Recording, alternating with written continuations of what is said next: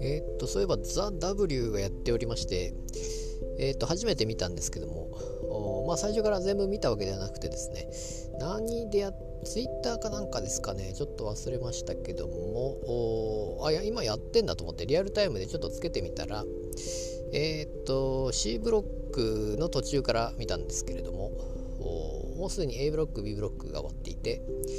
えー、で C ブロック見た後にえ、決勝3組というのを見たわけですけども、まあ、初めて見たのでそのシステムがよくわからなかったんですがどうやら投票制なんですね。あの点数ではなくて。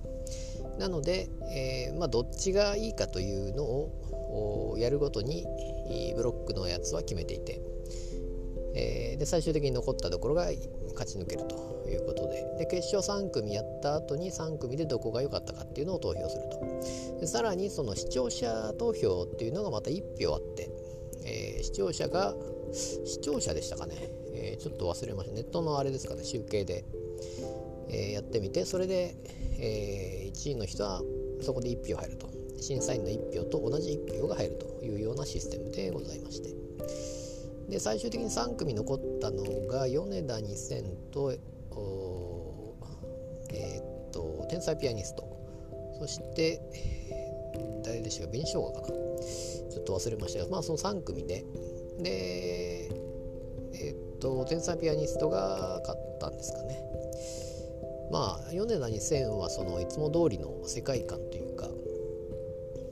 んまあ、あれが評価されるかどうかというようなところのやっぱり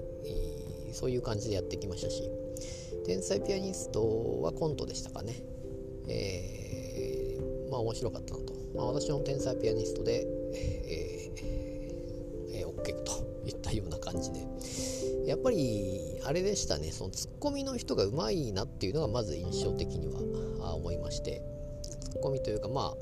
まあコントですけどもあの世界観というかストーリー的なのもいいなとは思いますし、えー、まあ、ツッコミがうまいなというようなところが THEW の印象かなと思います。